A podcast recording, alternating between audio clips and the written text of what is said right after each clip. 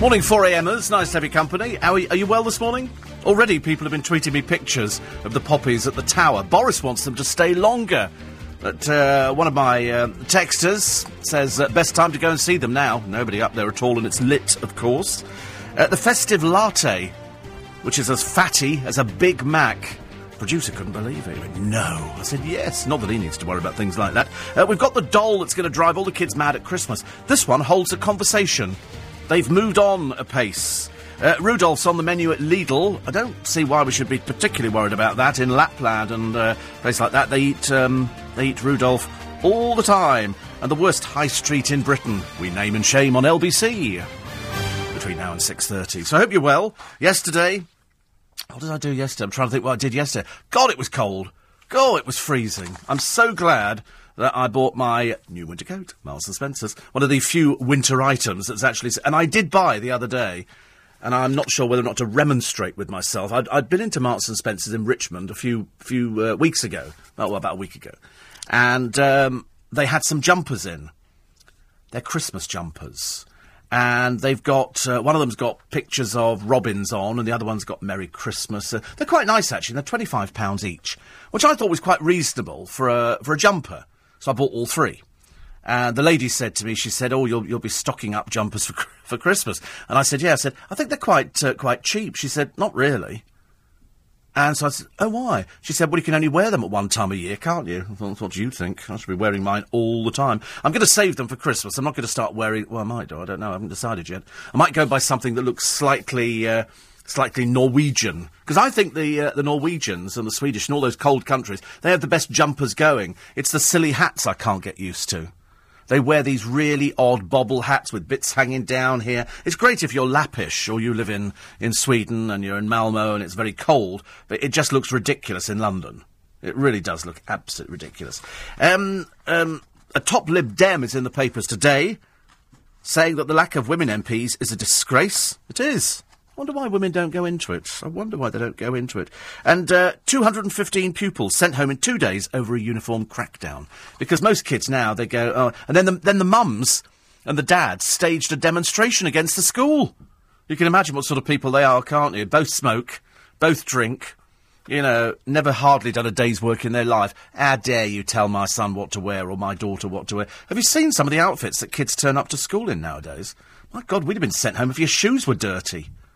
Nowadays, they turn up in trainers, which cost more than the school uniform. I don't quite understand why you wouldn't want to wear the school uniform. Everybody is supposed to be proud of where they go to school, but the kids have got ties all over the place. The girls' skirts are practically like belts.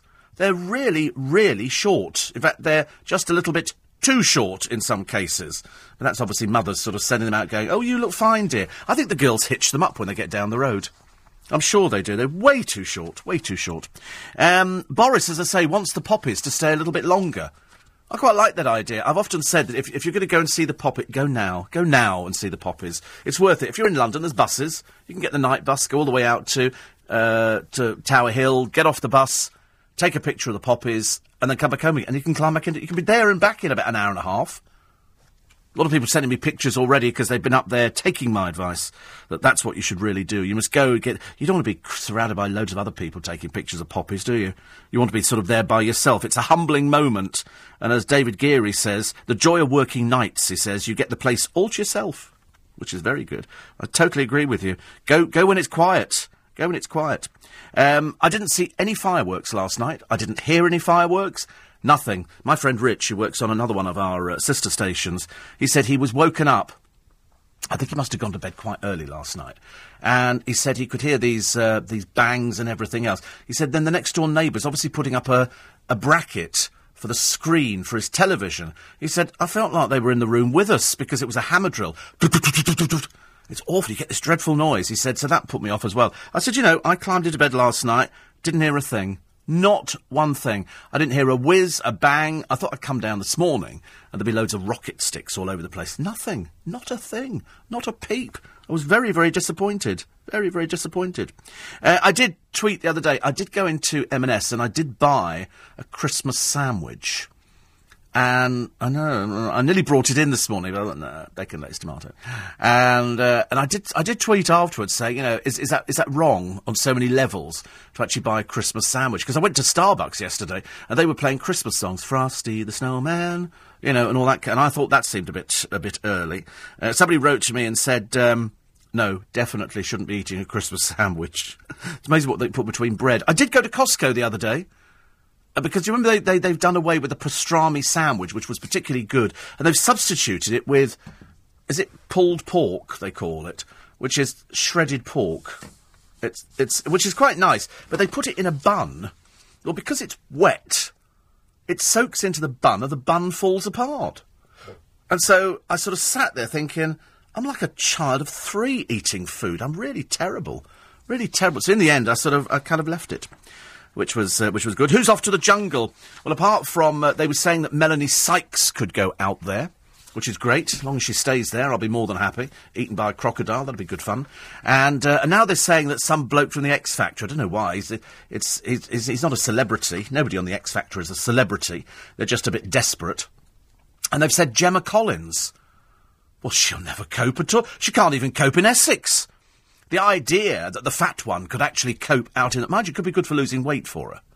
That could be good. I mean, if they sort of cut down on food. But uh, I think you'll see the other side of her, and it's not pleasant. We've seen it a few times on the programme where she's, she's lost her temper, and I think, you know, if I was a celebrity, which I'm not, and I was going out there, I'd be looking at her going, what are you doing here? and she'll be in that funny little voice. You, I mean, you know, I don't know what I don't know what the purpose of her going out there is. Presumably, no other work, no other work. Uh, says, "What year was the gunpowder plot? Uh, Sixteen something." I can't remember. It failed miserably, though, didn't it? It failed, but you have to ask yourself the question: What would have happened had they succeeded? What would have happened because they went into the Undercroft with the with the gunpowder? Of course, then they didn't hang around too too long. uh, another one here says, "Can you repeat what you thought of Mr. Turner?" Uh, I think we'd all. I don't know if that was uh, addressed to Ollie Mann or not, but uh, I can tell you that Timothy Spall is brilliant. I'd love to get him in for an in conversation. Absolutely love to get him in because I think he's a cracking actor. I saw him being interviewed. I think it was on. Was it Graham Norton? Might have been one of those shows, and I thought he was absolutely brilliant. Absolutely brilliant. So I thought he would be a good one to get in. Uh, on the, uh, oh, we've got uh, pictures. Just to let you know, says Brian, the early morning pre-sunrise visit to the Tower of London paid off. I got there at 6.45 and there was just a handful of people doing the same thing, so I've attached a couple of prick pictures. Then did a brisk walk all the way back to Marble Arch, and then I needed a hip replacement as well as a copy. As, a, well as a coffee. Not bad for 72, he said. Let's have a look at the picture you got. See, that's, that's the time of the morning you need to go. That's early. And uh, you can get the best pictures of it. Go now. Because you can get a cup of coffee up there. You're about to be able to find somewhere. And, uh, and then just wait till the sun comes up and take the pictures. Because that's a good one, bro. First time I've ever seen it that empty. Because later in the day it gets rammed because people are not listening to this programme and they're, uh, they're not heeding the advice. It's lovely. That is the, absolutely the best time to go. Absolutely the best time to go. They look lovely. I know that Boris was saying let's keep the bit a bit longer. I don't think we should. I think it should be just reserved for a short period of time. Looks lovely though, doesn't it? Each one representing uh, the life of a of a soldier. Quite moving, quite moving. And uh, they're all sold. Every single one of these ceramic poppies has been sold. I'm surprised nobody's climbed in there and nicked them. You know, I'm surprised we haven't seen copies turning up. Oh, I tell you, talking of copies turning up, I got I got a bit uh, bit anxious this morning. I ordered a pump the other day. Uh, don't ask me why. I just decided to order a pump, okay, and it's battery operated pump, but it's quite nice, and I'm quite pleased with it. And I ordered it on Amazon. In fact, I've ordered quite a few things on Amazon recently, but I've noticed more and more often the companies I'm dealing with are not in this country. They're not even on the Isle of Man. They're not even in Europe. Where are they? China the majority of items that feature on Amazon are from China. I've ordered all sorts of, uh, of little things over the uh, over the last ten or eleven months, and it's and I've thought to myself, they've said, "Oh, we have now dispatched your items." You sit there thinking it's going to arrive, you know, in a couple of days. No, no, no, no, no, no. Six weeks. sometimes. Six weeks to get these items through. And it's because they've come from China. Kowloon, the last thing came from. And I know damn well that this pump that I've ordered is, is going to be coming from China. Because they sent back a week ago, it's been dispatched, and I should have checked on the name of the company, but sometimes they hide it, because they know that a lot of you don't want to order from, from China, because it takes ages to get here. I've not lost anything yet. That's the interesting thing. I've not lost anything, and they turn it out cheaply. I bought some little. Um, I'll find it here. This won't mean anything to you on the radio. Absolutely won't mean anything to you on the radio. No, no, I'm fine. Yeah, I'm fine. I bought these little things. I've got a thing about little lights. Don't ask me why. Like little little lights, okay? And they come in all all different colours. They come in blues and reds and green. And I think it's called a finger phaser. I think that's what they call it. And, uh, and it's got a little thing on it, a little uh, elastic band, so you can say woo, woo, woo, like that. And it, all it is, yes, lights for bikes. Well, it's like a light for a bike, only you could sort of wave this around. And I thought for Halloween or for Christmas, you know, you could attach them to the cat or something like that, or sort of superglue them to the dog's ears just to make it look marginally more interesting. And so I ordered these, and they were they were dirt cheap. They were about six quid, less than six quid for about thirty of them, and they arrived in a little jiffy bag all the way from Kowloon. So somewhere there's a little factory that is turning out little tiddly lights, which kids are fascinated by. In fact, actually, even a friend of mine, I did it the other day. Said, What's that? Because people know. What's that? I went, I'm not telling you. He said, Show me what it is. I said, No. I became quite adamant, you know. And the more somebody says to me, Show me, the more I go, No, I'm not going to show you. I've become quite difficult. It's difficult to imagine that, isn't it, really? So they're, they're called finger phases, but I liked, I liked playing with them. Anyway, so that had nothing at all. What was I going? I can't remember. Oh, yes, time check. I knew there was something this morning. I knew we were going to be all over the place. I don't know why we're going to be all over the place because there's there's a load of stories in the papers. Unfortunately, many of them do involve the word Christmas. And the reason I apologise is because many parents listening will be going, shut up about Christmas. Because it's very expensive. Because children see something advertised on the telly and they go, oh, I'll have that. They have no concept of the price no concept of the price at all. So they see something and it comes up now, you know, it's nothing to see a present at £200 or £80 or £90 and the kids go, oh, we'll have that. And of course, if they don't get it, they go to school and all their friends go, what do you get for Christmas? And they go, got a Satsuma and a finger phaser. And they go, not very exciting, is it? We got an Xbox. And that's why, you know, it's, it's all one-upmanship. It's like wearing the right trainers. Luckily, when you get to my age, you come in here, who cares where your clothes come? Nobody's ever looked at me and gone, oh, shoes. Marks and Spencer's? They never say that to me. If I was wearing trainers, they'd be going, oh, you've got the wrong trainers on. You've got to have the right stuff nowadays. But uh, not for me. I'm just more than happy to sit here with my little cup of coffee, and my little finger phaser, and one of these. Steve. Today it's called Clegg. Oh, there's some things to talk about in the papers. Loads of things. Nick Ferrari and the team with you at 7 o'clock this morning and it's called Clegg, so it's your opportunity to talk to the Deputy Prime Minister. Uh, 1605 was the gunpowder plot. 1605. Um, there were about five of them, I think, 36 barrels of gunpowder. And it was fair. We couldn't remember what had happened to the the perpetrators of the crime. Uh, Catesby and Percy escaped the executioner. Uh, their bodies were exhumed, though, and decapitated, and their heads exhibited on spikes outside the House of Lords. And on a cold 30th of January, Everard, excuse me, Everard Digby, Robert Wintour, John Grant, and Thomas Bates were tied to hurdles. These were these wooden panels, and they'd drag you through the streets. So literally every every sort of bump, everything, that was it. Uh, they were dragged through the crowded streets to St Paul's churchyard. Digby, the first to mount the scaffold, asked the spectators for forgiveness and refused the attentions of a Protestant clergyman. Stripped of his clothing and wearing only a shirt, he climbed the ladder to place his head through the noose. He was quickly cut down, and whilst fully conscious, he was castrated, disemboweled, and then quartered. So while they were still alive, they did this. And uh, the following day, Thomas Wintour, Ambrose Rookwood, Robert Keyes, and Guy Fawkes were also hanged, drawn, and quartered. Uh, Keyes didn't wait for the hangman's command and jumped from the gallows, but he survived the drop and was led to the quartering block. They obviously had something called a quartering block. I've never heard of a quartering block. And although weakened by his torture, Guy Fawkes managed to jump from the gallows and break his neck, thus avoiding the agony of the gruesome latter part of the execution, because the hanging bit only took place to further their, their pain and suffering. This was public. This was public executions.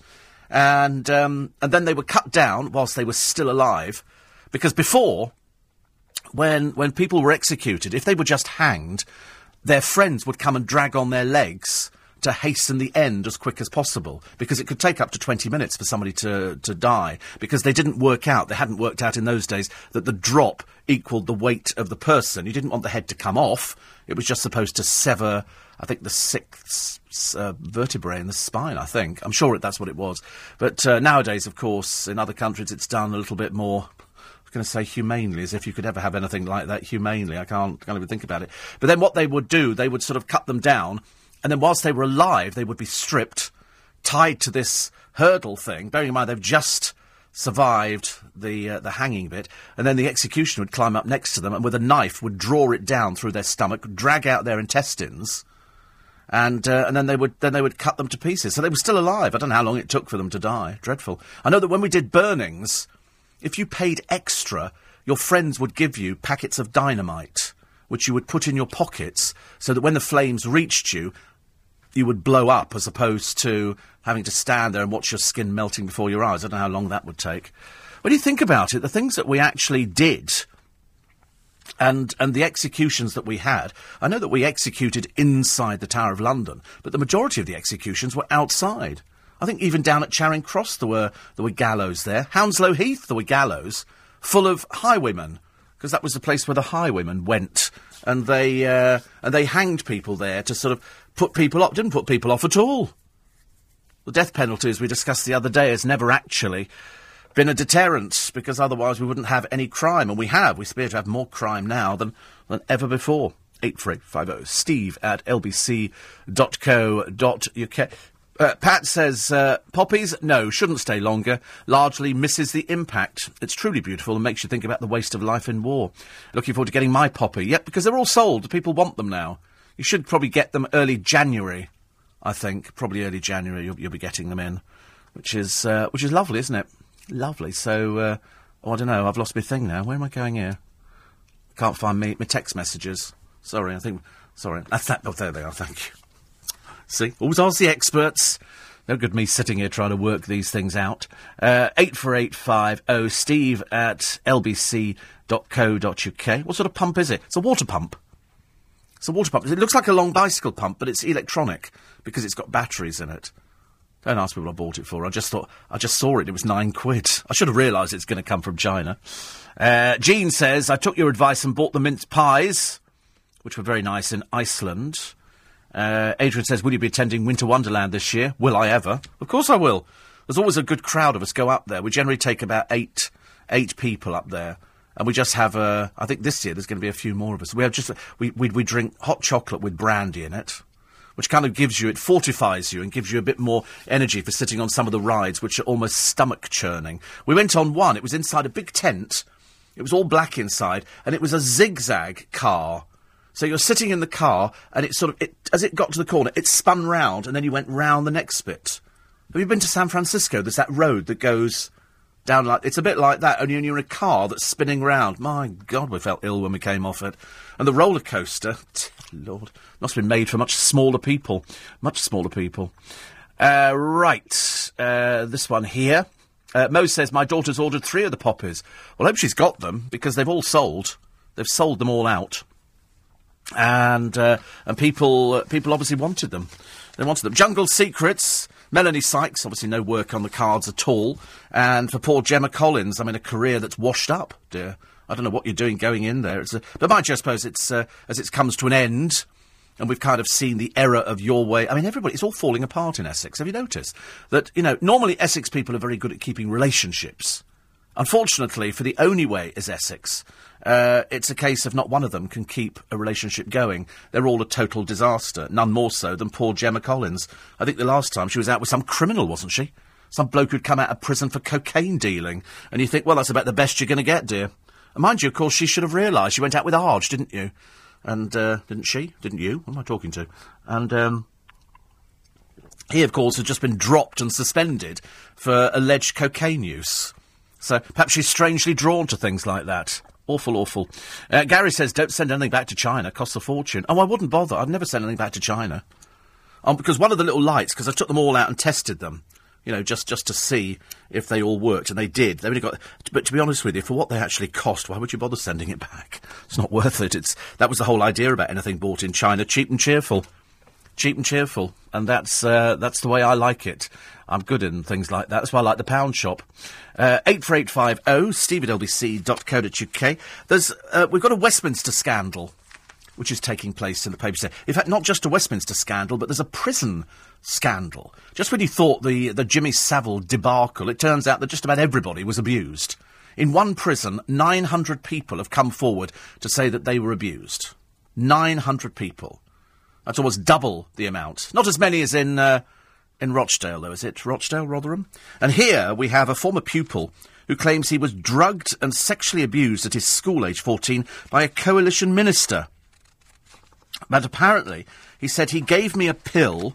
I woke up naked and felt I'd been assaulted. Police probing historical allegations will not question the minister as a suspect. Because it's too easy now for somebody to just say, this happened to me, but with no evidence. And you know that we have a lot of mental illness in the country. You know, you don't know whether these people are just making up stories. They reckon that there's a percentage, quite a big percentage in the Jimmy Savile case, who've just made it up. Police are set to arrest as well 18 prison warders in a sex attack inquiry. Isn't it amazing how all of a sudden, and it's only over the last, what is it, two or three years, that we've had these uh, allegations of historical sex attacks inside schools, inside prisons. 18 prison wardens in these uh, sex attacks. The police are certain a paedophile ring was operating inside the prison. Well, how could it be a paedophile? How old were these people inside this place? 24 prison officers were identified as suspects. Six have died since they worked at the... Bo- oh, it's a Borstal. Several understood to be still working within the prison service. I mean, you don't know how much of it is true and how much of it is people who are in prison because they're either liars or they're thieves or they're all sorts of things. So you don't know whether it is true or not. This particular boy says that the, uh, well, he's a man now, he's 50 something, I think, and he says the police are treading on eggshells, not speaking to him. Well, th- what they have to do in these cases is they have to look at it and say, did this happen or did this not happen? And if there's no evidence, you know, you can't just sort of, t- although uh, that happened, didn't it, with Paul Gambaccini? He waited a year, no charges. Lots of other people, no charges. But unfortunately, in some small minded people's mind these people are guilty because they've been in the newspapers, which of course is not the case. Uh, leathered. Sounds a bit erotic, doesn't it? I suppose. Leathered. 215 pupils sent home for breaking strict footwear and uniform rules. So they sent them, and they went, no, you're not appropriately dressed for the school. I see really badly dressed pupils. Uh, and it's not just the girls, it's the boys as well. And so this particular school is, uh, is cutting back. Hanson Academy introduced these enforcements after the half-term break and turned away pupils. Good. Good. One of the angry mums, here she is, she's got the Croydon facelift going on. Refusing education for what somebody's wearing on their feet is a step too far. You stupid woman. You stupid woman. Listen, it's called you have to adhere to the rules. If there are rules saying this is what you wear for school, that's what you wear. It's people like you that are quite clearly the rebellious type. Not very bright. LBC News Time, 4.30. Morning, everybody. Thursday. Thursday. Happy with Thursday? Yes. Very happy. The subject of the gay cake came up again the other day. And when I first heard it, I thought, this is where we had this... I thought it was going back to that story of what is a gay cake. I thought Battenberg would be fairly gay. I just, I don't know why. Pink and, pink and, uh, yellow. And, and then I just thought it looked like a gay cake. And it turns out it's this bakery in Ireland where a couple go along and they want a cake made to celebrate. I can't even remember what it was now. I really can't remember. And it's in Northern Ireland, and the bakery have said, no, we, we, we don't do cake. We're a Christian bakery. I've never heard of such a thing before. I thought a bakery, a bakery, bakery. Uh, the Christian bakery, and they don't want to do a cake for a gay couple. To be honest with you, I'm quite surprised to find a gay couple in Northern Ireland because, frankly, they are struggling to leave the 19th century at the moment. So I don't know whether or not they're actually going to make it. But anyway, it's it's gone further. they're going to take them to court. They're going to take them to court over this, what they say is discrimination. And there's a very good chance they could win because if you remember, we had the, we've had a couple of cases whereby people have had guest houses and somebody's made a booking and then and they've said yes, that's fine, blah blah blah. And when they've got there, they've discovered it's two men or two women, and they say, uh, "No, I'm sorry, we don't uh, we don't rent rooms out to same-sex couples because we're we're Christian." Now, of course, the argument was that it's a bed and breakfast that's that's blatant discrimination. That's like saying, um, "I'm terribly," you know, somebody books it and you know, da da da, and they turn up and they get terribly sorry. We don't we don't allow black people in this hotel. That's discrimination. We don't allow Asian people. We don't allow you know. And yet, I'm sure if you turned up with one leg, you'd be okay. You know, soldiers would be okay with things like that. But for some reason, they've got this thing about they don't want to do a cake for a gay couple. I don't know why. Wouldn't, does it make any difference? And I ask you to sleep with them, for goodness sake. It's just a cake. Somebody ices it. Does it make any difference? I'm sure if I went to Costco and had a cake with sort of Bob and Pete on the top of it, they're not going to go, well, we're not doing that. Because they're in the real world. But obviously, this, this sort of couple decided they want to take it further. And, you know, you would be, if you were discriminated against, you would think, wait a minute, wait a minute, we're not in the dark ages. We're really not in the dark ages. We're sort of, we're in the year 2014, and uh, this sort of thing should be okay. People shouldn't be bothered by this anymore. But some people are. But then they shouldn't really have businesses unless they're going to be discriminatory and say, uh, we don't want to serve any gay people here. Uh, how long, says Bill, before the people put the poppies on eBay? Oh, well, glad you raised that point. I was thinking about the same thing. Because they're worth money, aren't they? There's only so many of them. Uh, Scott, the taxi driver, says, I'm your 19,613th follower on Twitter. Can't be long before you break 20k. I look at some people on Twitter, they've got millions millions and millions of people. I think Tom Daley's got 2.6 million or something. I think he's bought them. I think he's bought them. You can buy them. I, I do know, I, I, won't actually tell you who, but I do know a certain radio presenter who bought half of his, uh, his numbers. Because to be honest with you, his, his audience figures are dire, but he's bought these. I don't want to mention any names or anything. You know, it's not in my nature, as you know, to uh, to pour scorn on other people. I don't do that very often occasionally. Uh, uh, Kevin in London listens to the programme. It's always a good start, isn't it? And uh, when you described the method of execution, I thought of 1605, Steve Allen would moan, they're too soft these days. Actually, I've often said on this programme that if we had public executions at Tower Hill or anywhere else around London, the crowds would be vast. I mean, they have them in Saudi Arabia. They still have the public executions. People herded into a stadium to watch somebody being beheaded. They still have things like that. I mean, I'm not advocating we should ever have it here, but I'm telling you, if it went on television, it would get a bigger audience than you could ever imagine. People would be morbidly fascinated. I can remember a DVD coming out for sale years ago. I think it was just called Execution. And what it turned out to be, it was a right lot of old hooey. It was just old uh, war stuff that they'd cobbled together to show you people being executed, either by firing squad or by hanging. And that, and that's, that's what they did. That's what we did in those days.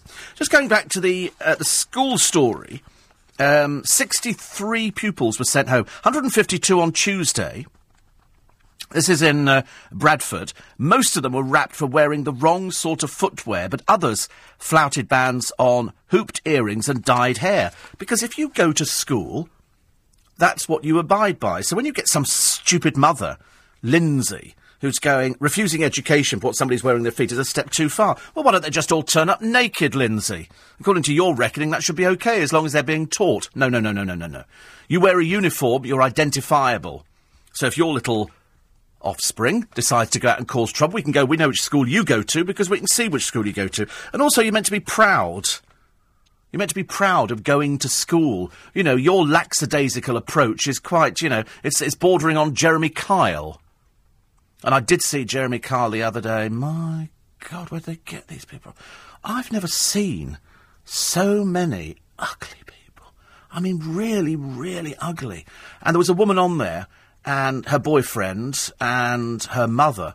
She was so foul mouthed. I seriously, I mean, you look at these people and think, thank God they don't live anywhere near me. And the woman's there, and they've got the boyfriend, and he wanted to know through the lie detector test uh, whether she'd slept with anybody else. She'd slept with half the blooming county by the sound of it. And, uh, and she said, anyway, I don't, I, and then she was, she then became really quite foul mouthed. I don't believe your lie detector test. You know, I think it's rubbish and this and that. And I was thinking, it's a lie detector test. It's very rarely wrong. It's a polygraph, isn't it? That's what they do. That's how it works. It works in all sorts of things. And she was just a basic liar.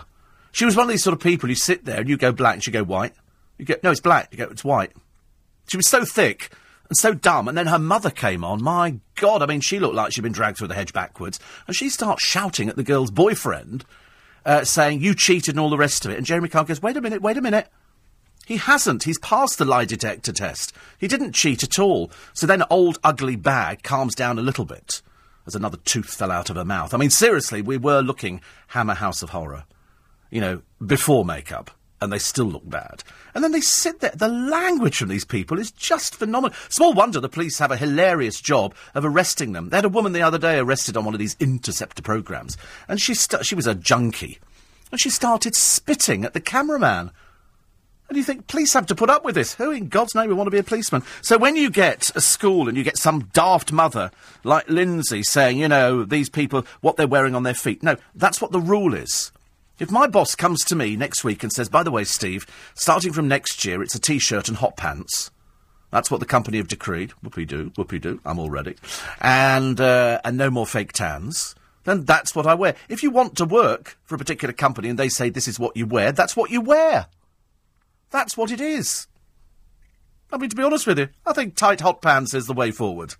You know, not for everybody. I'm lucky. I've got the figure. I can carry it off a little bit. Well, I can wear lederhosen, so put it that way. I don't think hot pants is too far away from it. But if that's what the companies say you have to wear, it's like Warren. If he's going flying, they you know, he says, "Oh, I just want to wear my jeans and trainers." They go, "No, you're part of cabin crew. This is what you wear. This is the uniform, and you make sure you're as smart as possible." I've got people where I live who are cabin crew as well.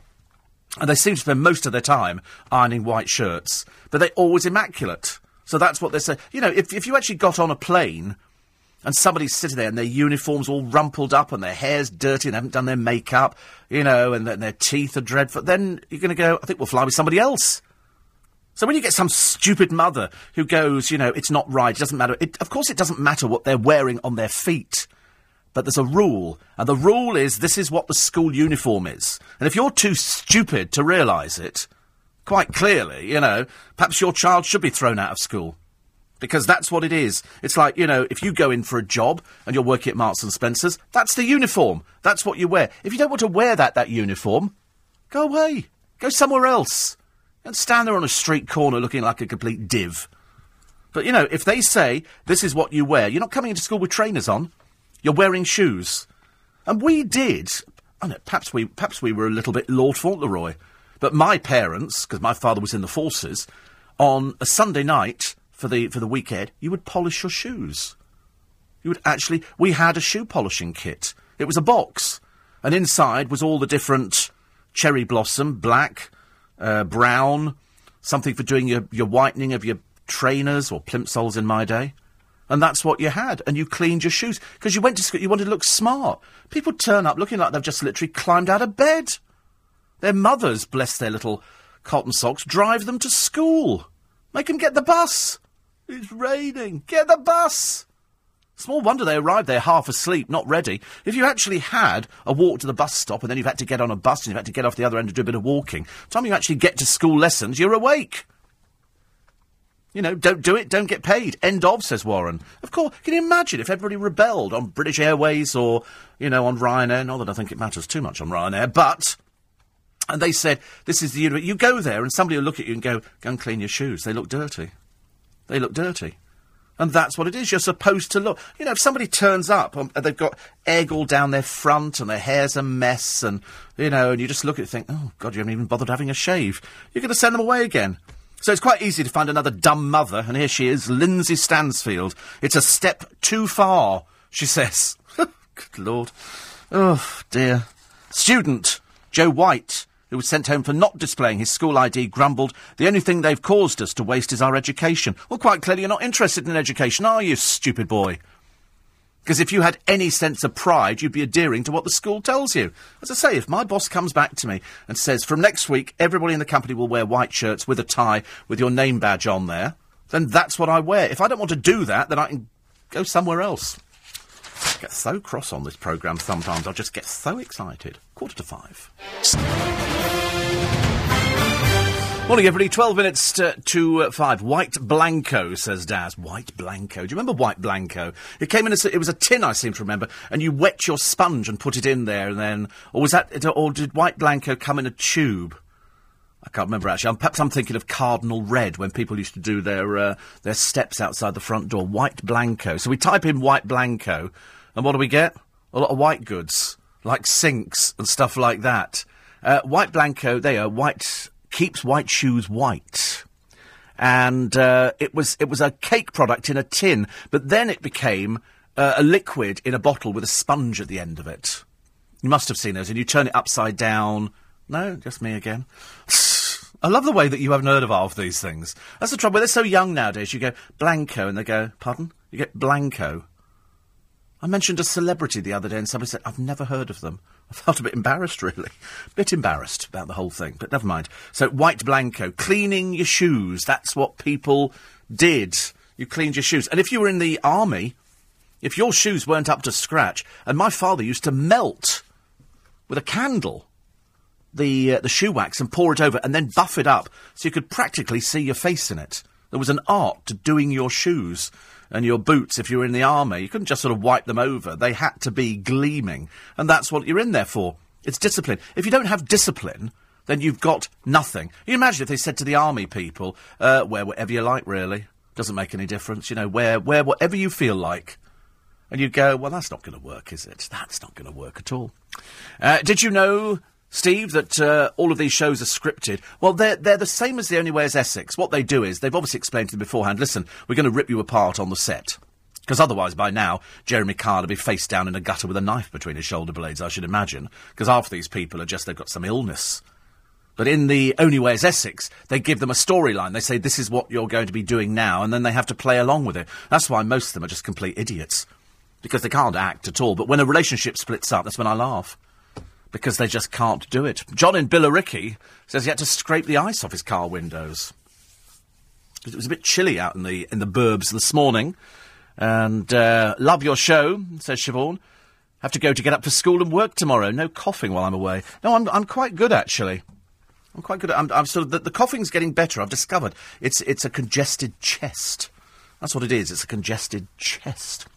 Uh, Lola says you made me laugh out loud. My dad who was ex-RAF, used to make us clean our shoes, myself and my brother, on a Sunday night. It was a chore that I hated. I was so glad when I outgrew Clark's. the Apprentice, most scripted show I know, says Warren. Idiots. Oh, The Apprentice, aren't they ghastly? Um, the blonde one, yes, possibly. Possibly. I agree with you, actually. Is that James? Is that James? Ian says, as parents, we signed a contract with the school about uniforms, homework, behaviour. Perhaps his parents can't read. Well, I mean, I, I agree.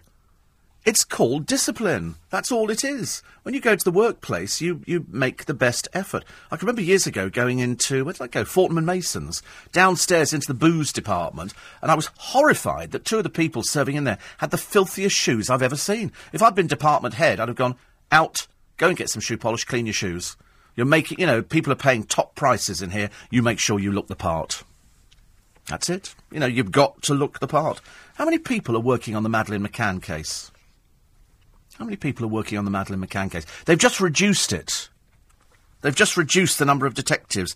Two detective sergeants and four detective constables have left the team over the past year. What does that leave? 23. 23 detectives are working on this. In this, what in God's name do they do? What in God's name? So far, it's cost 7.3 million pounds. And I have to hold my hands up and go, where, where is the end? Is there any end in sight? Do they ever get to that stage where they then say, we're not, you know, we're not going to spend any more money?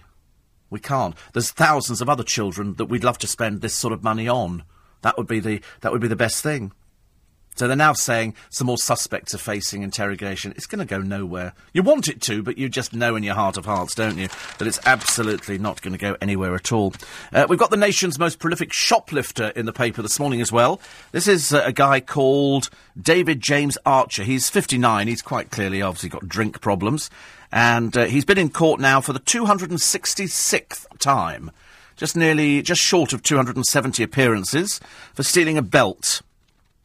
And uh, his lawyer said, My client has a new dog. In fact, he says it's pining for him while he's away. Listen, if somebody's a prolific shoplifter, they lie through their teeth. He's ended up, he's got a new flat in Rhyl. I want to be a shoplifter. I want a new flat in Rhyl as well. Why do we pander to these people? He's been handed a six week jail term, suspended for 12 months for a different offence just last week. I mean, he's spent apparently the last 28 years in prison. I mean, what's the point of keeping these people? They're idiots. Absolutely idiots. Absolute idiots. 266 time, they give him a suspended sentence. Oh, look, picture of Melanie Sykes, the desperado, and she might be going to the jungle. Uh, the untold secrets. Uh, how, how, do they get these celebrities? Well, their agents generally write in and go, well, "Look, why don't you why don't you have Gemma Collins? She's not doing anything ever, and uh, she'll be a lot of fun. She's very bouncy. She's certainly bouncy. Whether she's fun or not, I think, is another matter. And uh, some people survive, and some people don't survive. And I suspect that Gemma Collins will just fall apart after day one, and we'll all have a good old laugh at her. I think there should be a ruling that you know once you're in there, you stay there. You can go and sit on the naughty chair or something. Of course, they, they, they had lots of famous bust-ups. The famous one was Brian the Idiot Harvey. someone who turned up at Downing Street the other day demanding to see the Prime Minister. Not all there in the brain department, I'm afraid. And he breaks wind in front of Janet Street Porter, who's cooking. And she goes, It's so inappropriate, which I thought was actually putting it quite politely. If somebody's cooking, he did it in her face. And he then, you know, being the idiot that he is, and we all know what a complete and utter buffoon he is, he then sort of said, Are you telling me 16 million people, not that 16 million people were watching the programme, but he was a bit delusional then, you know, they think that's inappropriate, do they? And I thought, Yes, they do. Yes, they do. They do think it's inappropriate when somebody's cooking to do that. But uh, she said he's just an oaf. I thought that was, I thought a simpleton.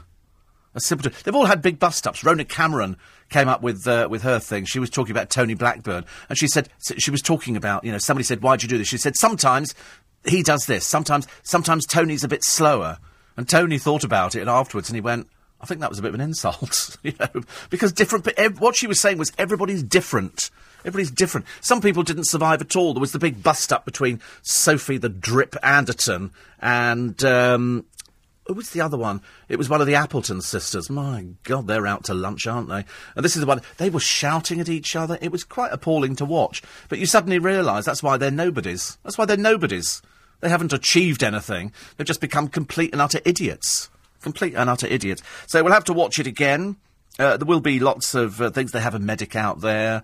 Uh, some people last just a few days and they walk out because they get the money, don't they? So they go and sit in the Versace hotel. Um, Melanie Sykes, best known for nothing.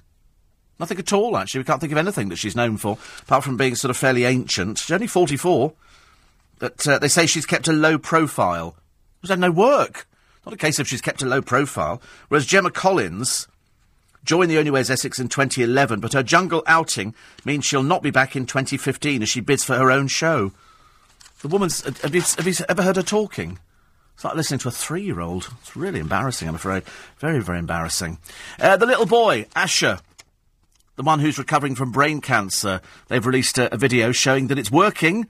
This beam therapy appears to be working. Remember, the hospital said, no, you can't have it. This was Southampton, wasn't it? Southampton General. And uh, that's when they went abroad. That's where they went abroad. Uh, White Blanco.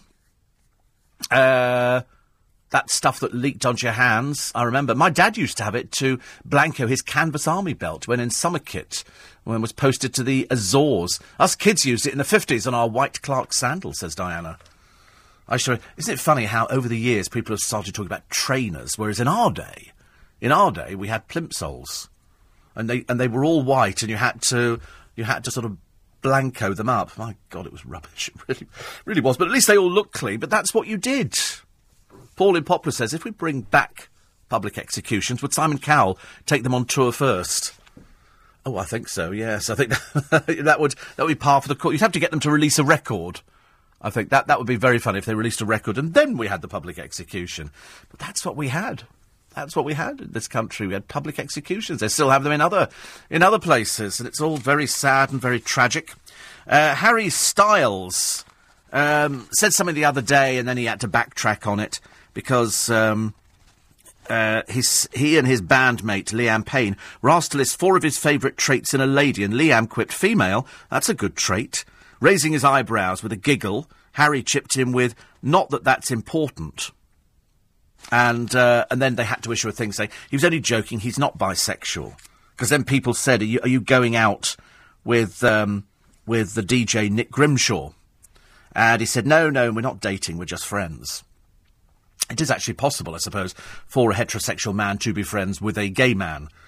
Hopefully, without the gay man thinking too much about the heterosexual little friend who's in a little boy band. But uh, Harry Styles just likes the publicity. Who cares? Listen, it keeps people guessing, makes him marginally more interesting, doesn't it? Is he gay? Who knows?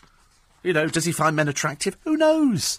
I remember asking somebody once, straight friend, and I said, um, I said, do you think so and so's attractive? And they said, how would I know? I'm a man. I said, but can you not spot if somebody's attractive? No.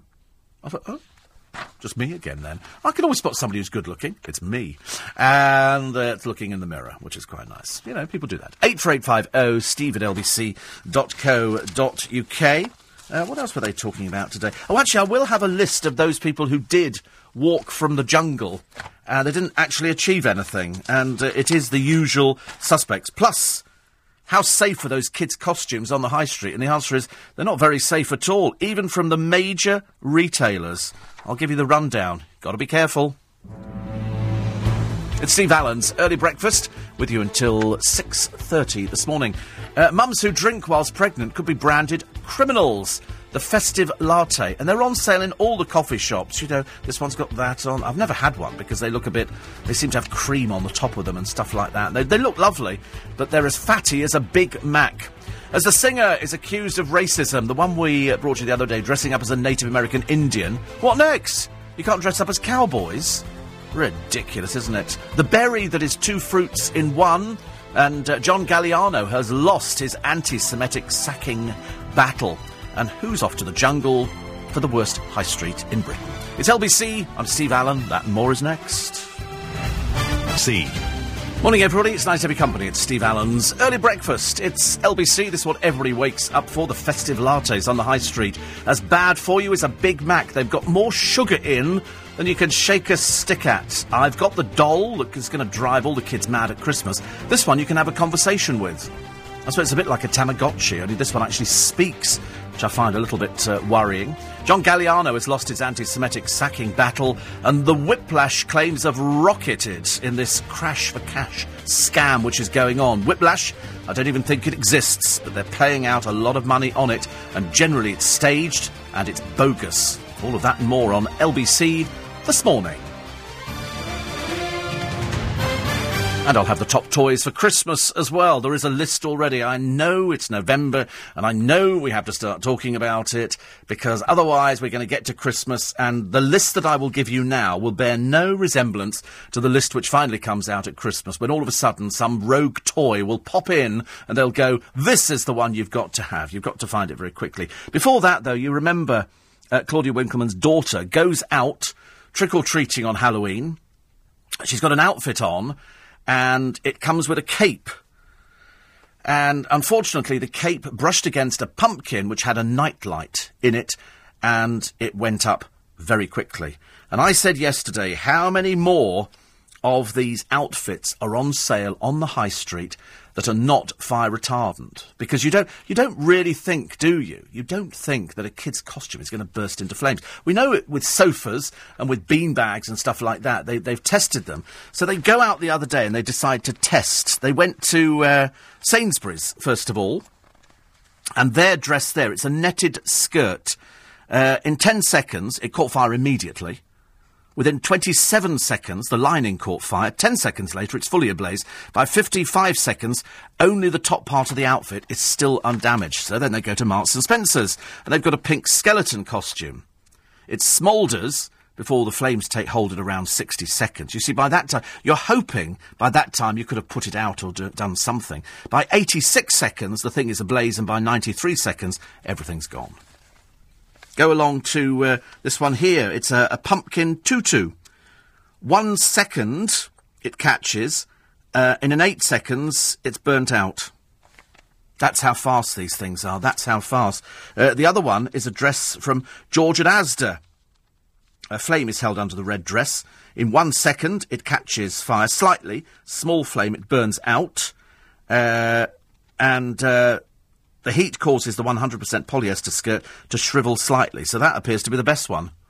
That appears to be the best one. But either way, you've got to be careful buying these costumes. You've got to keep kids away from bare naked flames because it's not the kind of thing you want. You don't want to go through what Claudia Winkleman is going through at the moment. And we've no reservations on the Ellie Squaw outfit. This is um, poor old Ellie the other day. Ellie Goulding. She dressed up as a Red Indian with a feather headdress and a skimpy tassel thing over sort of, you know, the lower regions. It just looks like a Red Indian outfit. The kind of thing that, you know, Cher would wear on stage at Caesar's Palace, loads of other people would wear. Kids dress up, you know, it's cowboy, pew, pew, pew, and Indians, woo, woo, woo, like that kind of thing. And, uh, and she was pirouetting in front of a camera. Rod Liddle says today, uh, me, I'm sexy squaw. You want powwow, big boy? And, uh, he says no. Sadly, she's in big trouble now. Racist, you see. Ellie is the latest victim of the politically correct fancy dress police. There is now almost nothing you can wear as fancy dress which won't get you into trouble. You are demeaning somebody wrote to her. I mean, it shows how stupid they are. Native Americans by dressing in such a way. Actually, Native Americans is no longer the approved terminology. It's First Nation Americans. Just thought I'd point that out to the uh, to the terminally stupid. He says we'll also pass over the fact that I'll wager a thousand quid that no Native American ever dressed up as Ellie did. If they had done, the white American settlers might have been rather more peace peaceably disposed. I'd be happy to lose my scalp for half an hour in a wigwam with somebody who looked like that. But let's move on. He said, let's literally, he said, it's actually going to encourage me now to go and buy her records and stick two fingers up to all these stupid people, the politically correct, who complain about just about anything. Oh, look, you can't do that. Was it somebody was complaining about the other day? Oh, that's right. We were talking about pigeons flying rats. And I said, the only good pigeon is under the wheels of my car. I haven't actually scored that many over the years, but I've been more than happy to go along with Tom Lehrer, who uh, wrote a very famous song called Poisoning Pigeons in the Park. And you do get the balmy mad people who go, they're all God's creatures, you know, which is lovely, and it's very sweet. But uh, frankly, they cause an awful lot of uh, destruction of buildings, the mess. It costs thousands, hundreds and hundreds of thousands of pounds to clear up after these flying rats, which for some reason people want to feed. Can't imagine why. It's like people feeding swans and ducks. What for? What for? They, they've always ferret for themselves. That's the whole idea. They forage around there. And also pigeons. I mean, there's so many fast food shops on the high street now. They're never going to starve. You don't see pigeons lying there going, I'm emaciated. I can't eat anything. They've got so much food. There is so much rubbish on the high street. The pigeons now, that they hop on buses. They can't fly. They haven't got the energy to take off. They really haven't. Farewell yesterday to Alvin Stardust. He got a rock and roll send off. He got 30 bikers. I don't know how that ties in actually with Al. Probably My Cuckoo was the first record that started it for him. And so he got all these Harley Davidson people. And uh, he had his three, uh, I think, three wives there Iris Fenton, Liza Goddard and Julie Paton, and they toasted him with Jack Daniels because he died, as you know, uh, at the age of, I think he was about 72. 72. I interviewed him years ago for LBC, years and years and years and years ago. So it's always a shock when they say, you know, somebody's died, and you go, but he can't be that old. And then you go, he was 72. And you go, are you sure? You always think they've made a mistake, don't you? And I know uh, that, in fact, uh, Noreen told me that PJ Proby is 76 today. 70. I mean, how is this possible? It's ridiculous. Anyway, she's going to see the poppies at the tower today, meeting a friend. No doubt I'll get lost at some stage. It's going to be very busy. My advice is go now. I know you can't. And uh, Zoe's standing in for Claudia again. She's very good, actually. I don't know why they didn't pick Zoe in the first place. That would be a lot easier, would it not? Uh, Dan says, hearing you talk about Christmas has made me chuckle. We've just finished buying and over the weekend wrapping all of the girls' presents, and boy, have they got some presents. Danny didn't realise just how much she's got them. uh, but uh, I'm, I'm not going to say what it is actually. But they've they've actually got a a bargain, and uh, he says, you know, p- apart from having these really nice presents, they've also got clothes and Disney. I tell you what's what's going to sell out quick this year: the Frozen stuff from Disney. All of a sudden, that's that's bounced back up to the charts again. I love the film and I love the music and I love the songs. But he says I'm now digging out decorations for outside the house. Ooh. You know what? they did? As I was leaving Twickenham in Middlesex this morning, they've started attaching lights to the uh, the pillar. They look a bit more. Uh, I don't know if they're last year's or they're new ones this year, but they look a bit bit more exciting than they did the other year. Jake Quickenden mean anything to anybody? No, me neither. I have no idea who he is. But apparently he's uh, he's he was on the X Factor, and now they say he's going to be signing up for I'm a Celebrity. Why would you want a nobody to go out there? I thought this is supposed to be a uh, the I'm a celebrity get me out of here. He's not a celebrity. He was a failure, wasn't he? What's the point of him going out there? Gemma Collins isn't exactly sort of top of your register. You know, when you think about people in The Only Way is Essex, what on earth would be the point? Perhaps she's got a good agent. Perhaps she's got a very good agent. Uh, coming up very shortly, it's going to be all the adverts for Christmas on the television.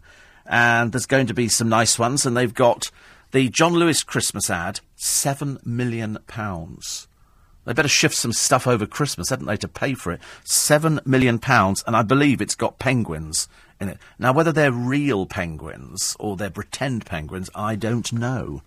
I don't know. It's a seven million pound festive story, and it's set to a cover of John Lennon's Real Love by Tom Odell. It follows Sam and his penguin Monty. So it's a boy and a penguin, and then the, the penguins meet up, and they meet, you know, he meets another penguin. Either way, it's an advert for a store. Whichever way you look at it, it's not actually a Disney or a, or a DreamWorks film. It's an advert to get you to go into a particular store to buy stuff. It's got diddly squat to do with penguins or anything else. And if they spend seven million on it, they're obviously looking for you to spend a lot of money. But you're not spending it, are you? In Marks and Spencers on clothes. You're buying food, but you're not buying clothes from Marks and Spencers. And the reason is they're stuck in the dark ages. Their clothes haven't moved with the times. I thought their women's section, Per Una, had done quite well, but it appears not. And the and the men's section of clothes, I mean, it's it's it's almost dreary. They don't seem to have moved on at all. I don't know why they haven't sort of caught up. Perhaps the people who are doing the buying don't know what people want nowadays. Frankie says, uh, "Good morning, Julia, and the rest of the fabulous LBC team." I don't know if he thinks I'm Julia or something like that. I find that slightly worrying. And um, so he says, uh, "Oh dear." He's, he says, You're not ancient and look beautiful. Definitely can't be me. Is he slightly odd, do you think? You think he's got the faintest idea where he is? He's slightly peculiar. So there you go. So poor old Frankie. I think we'll put you out of your misery, actually. Uh, jails have been forced to install stair lifts to cope with rocketing numbers of pensioner prisoners. Apparently, a lot of people now going to prison are pensioners.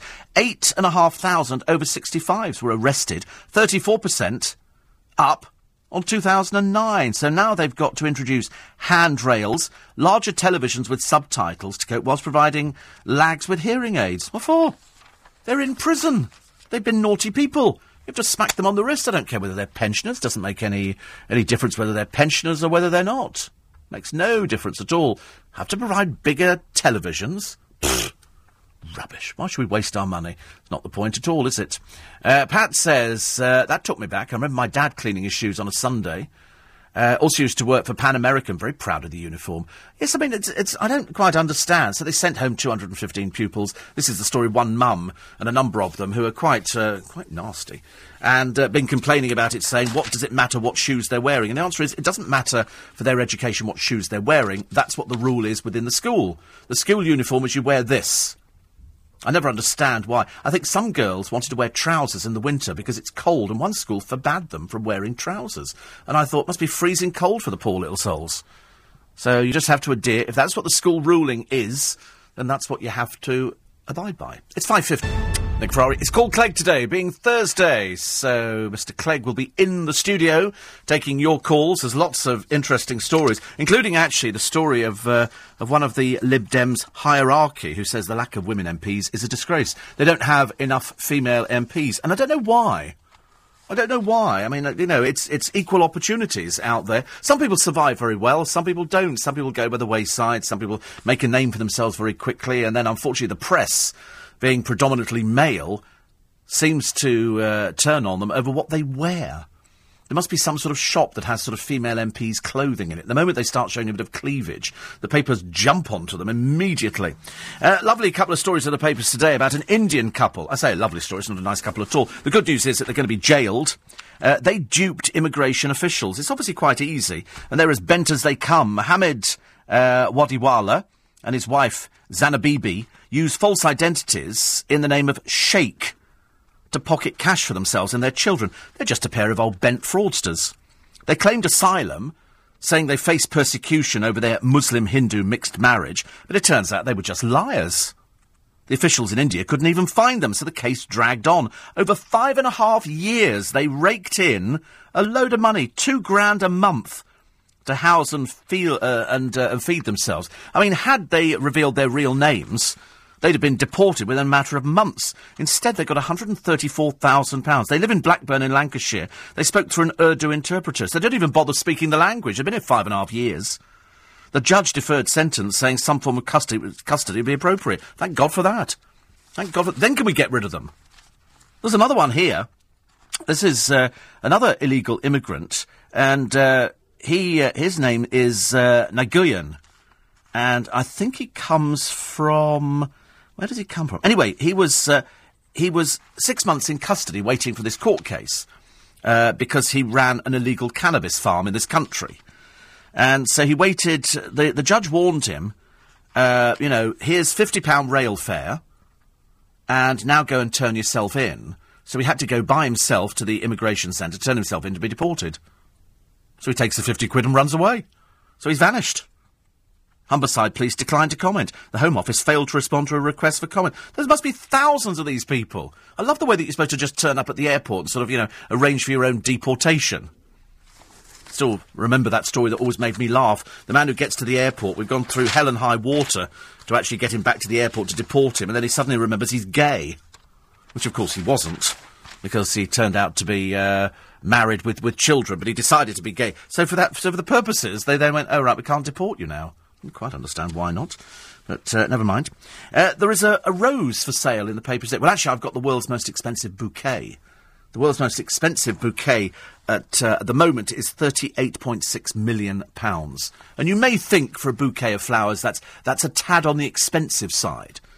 The, uh, the bad news is it's gone to China, it's gone to a filmmaker who bid for it over the telephone. Yes, it's not just any old bouquet, this is a Vincent van Gogh bouquet. 38.6 million, which is up about 7 million on their estimate. They thought about 31 million would go for, but certainly not the top price for Vincent's stuff. So 38. Po- I remember going to the Rembrandt exhibition, which I saw at the National Portrait Gallery a couple of weeks ago now, and that's quite awe-inspiring to look at something that's been around. I didn't think it was that good.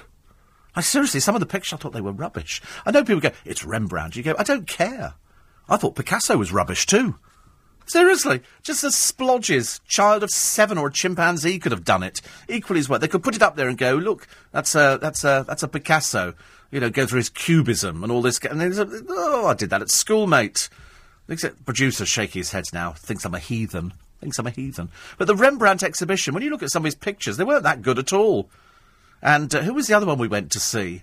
There was. It, it, it wasn't. Um, we didn't go to a Van Gogh. Did we go to a Van Gogh exhibition? We went to one at Burlington House a while ago, and uh, sorry, yes, was it Van Gogh there? Was it a whole exhibition? Didn't he just go mad towards the end of his life and he just painted everything and half of it was.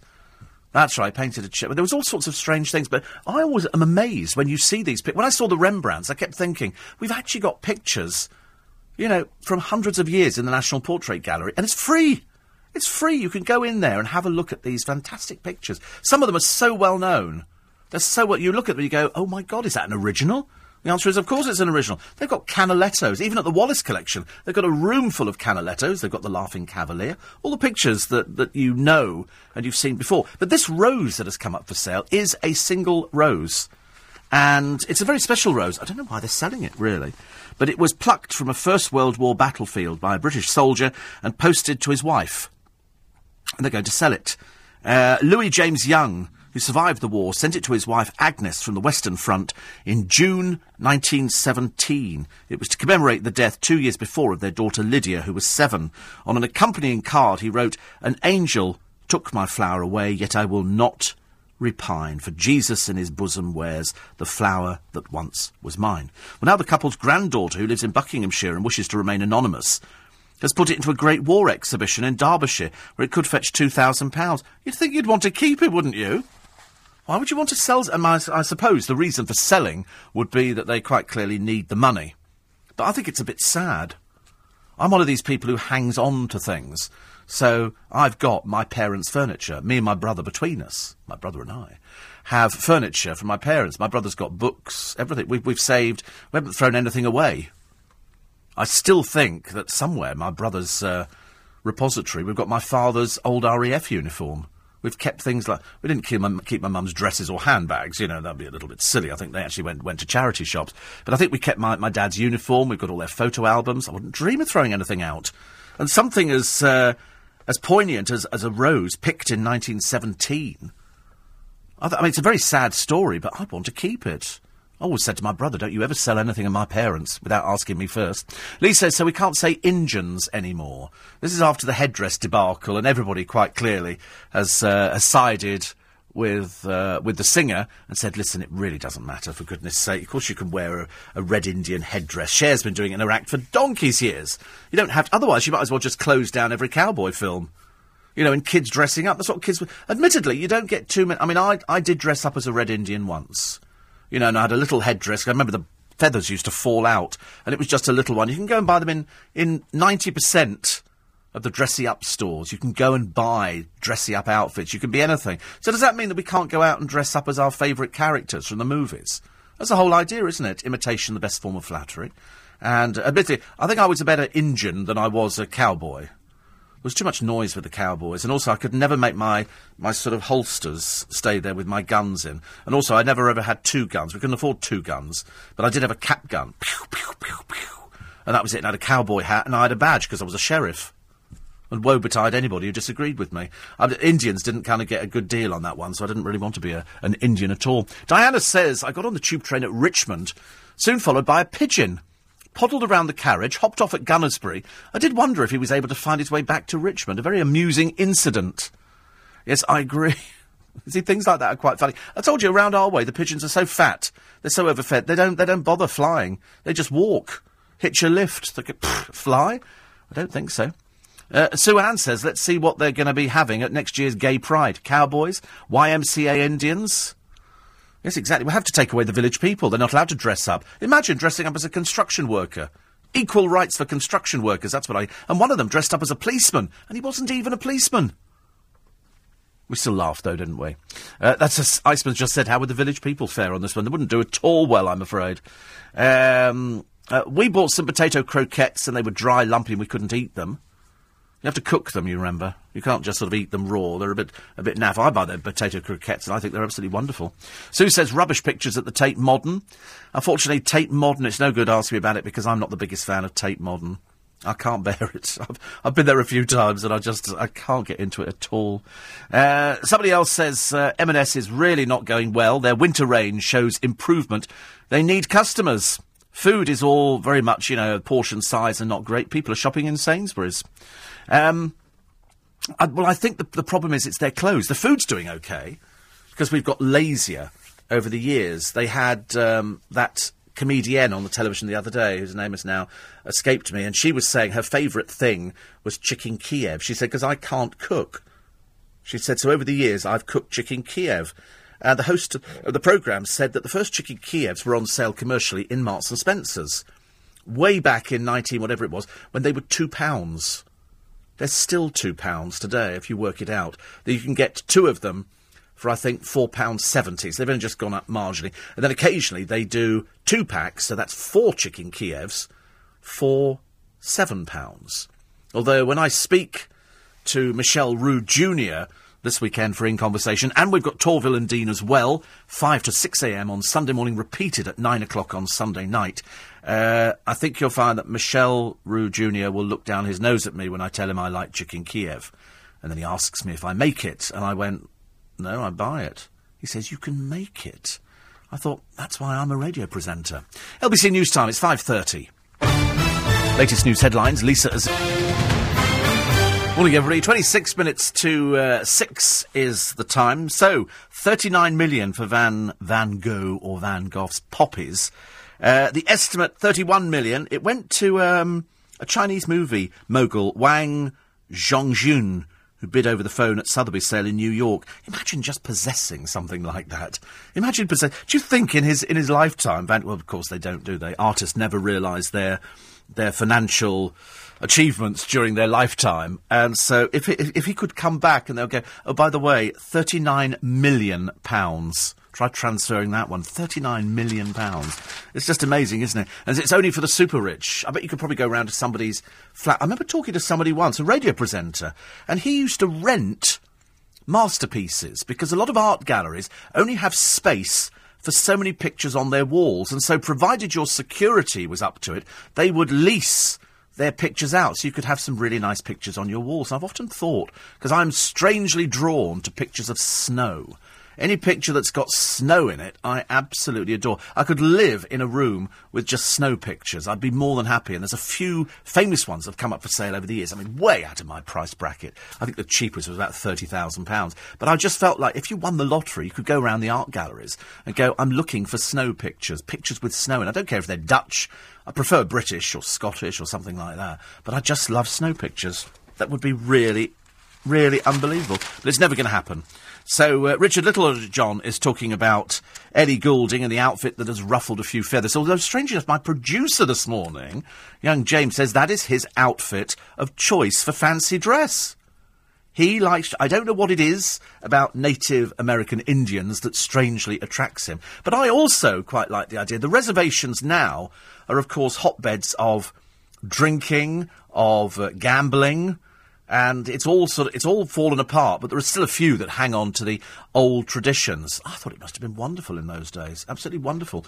When uh, Bill Cody came over here, Wild Bill, he brought over a lot of Native American Indians, and they staged horse races with Indians and the cowboys and everybody else, and and the uh, the, the crowds in London flocked to see him because we'd only ever seen things like that on the movies, never actually seen you know, proper Red Indians, proper cowboys. These were people who actually lived that life. I don't think I could do it, actually. I don't think all this sort of getting in and out of the saddle being a gaucho. I used to have, I remember when I used to go riding as a child, I used to have a Mexican saddle, which had a big pommel in the front of it. And, uh, and it had, the actual stirrups looked like cups. You slipped your feet into it so you didn't fall out. They weren't the, the metal stirrups. It was lovely, actually. But as Richard Littlejohn says, next he says, the, uh, the idiots will try to stop children playing cowboys and Indians. You can't do anything nowadays, can you? There are certain words you say, oh, you can't talk about that, can't do this. Yeah, that's what my saddle looked like. That's a Mexican saddle. They're beautifully decorated. I loved it. I could actually put a saddle on a horse myself. Bit of an achievement, I thought, something to achieve at the age of 13. But we enjoyed riding, and it was very good. Uh, other stories in the papers for today. The doll that's going to drive you mad at Christmas. And uh, the dog is called Cater. The doll is called Cater. And uh, it's the world's first living doll that can talk about hobbies, tell stories, play games, and even help with homework by accessing the internet to search for her answers. You don't. This sounds like Chucky. You don't want this at all. Anyway, uh, this doll features in the top 12 list of toys predicted to be the bestseller. She's 18 inches tall. She comes with a hairbrush and a mirror. Oh, riveting. See, girls do dolls, boys don't do dolls at all. And uh, she looks like a traditional doll, but she's the first to be connected to the internet. She works by using voice recognition technology to hear what people say. She then sends the sound clip wirelessly to a smartphone app, which translates it into text and searches the internet for an answer. This thing will be doing the washing up and driving the car before you know it. Some parents don't seem convinced, with one writing on uh, forum Mumsnet. Personally, I find it a bit freaky. I'm sure it's going to drive me bonkers, but the manufacturer's Vivid insisted the toy, which costs £58.99. Now that, that's doable. That's actually doable. I'm looking at it here. They all look a bit scary, these dolls, don't they? I remember Cabbage Patch dolls. I thought they were slightly odd as well. But uh, this one can talk about likes and dislikes, and it's a Google Safe Search technology which protects children from unsuitable material and blocks some words. If swear words or nasty words come up, should say That's not very nice. We're not talking about that. But look at the face. See, the face looks. It's Chucky. It's Chucky with a wig. Whichever way you look at it, this is a little bit scary. Um, other toys this year a smartwatch for children as young as five. See, this is what the, the, see. I still think it's computers, computer games, and computer consoles. Uh, this is um, a Kidizoom watch. It's thirty nine ninety nine. In other words, it's forty pounds, and it contains a camera, a voice recorder, and games. The most expensive toy on the Christmas list is an interactive pet dinosaur called Boomer, at just a penny short of a hundred pounds. I mean, it's just a. F- can you imagine if you've got? I was advocating the other day people having big families. You know, if you've got three or four kids and they go, "Oh, we'd quite like one of those," you go, "Well, you can't have it. It's hundred pounds." Before you know where you are, you could have spent a thousand pounds for Christmas. Not difficult. Not difficult, is it? Really?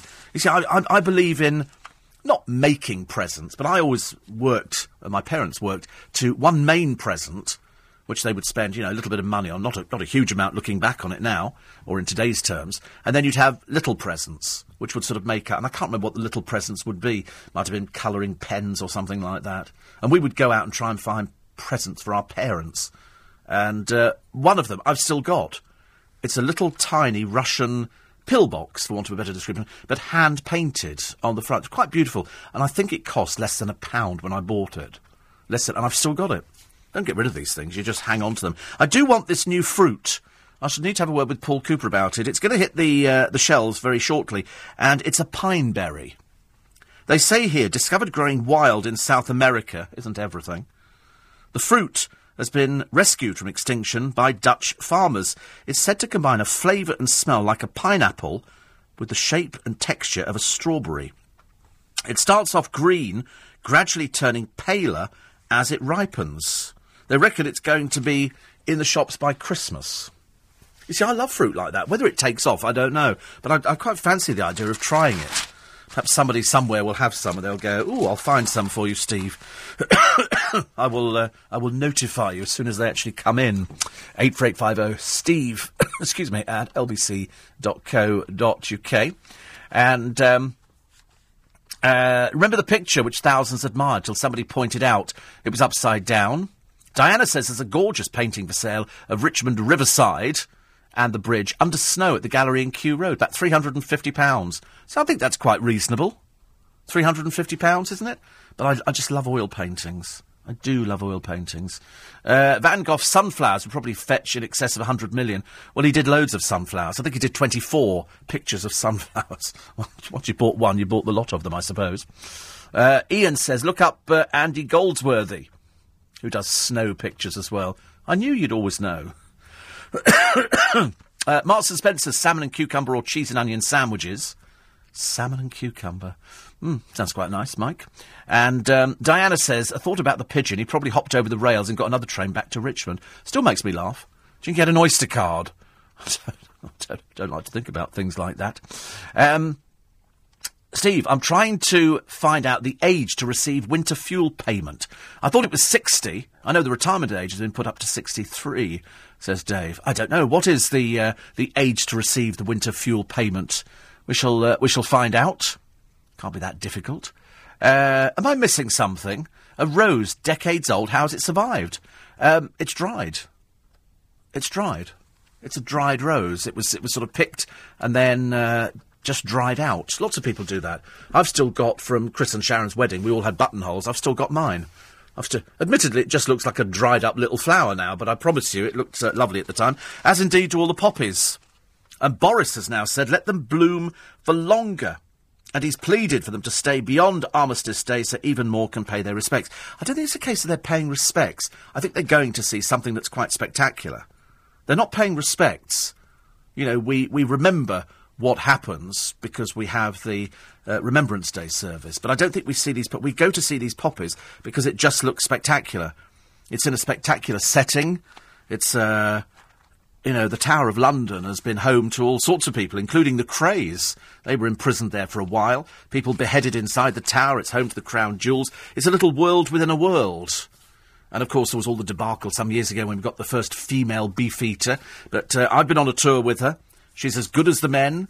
You know, I love I love the fact that we've got things like that. It's fantastic, and so there couldn't have been a better place to put these poppies, unless you've done uh, Buckingham Palace and we've done a Saint Lumiere.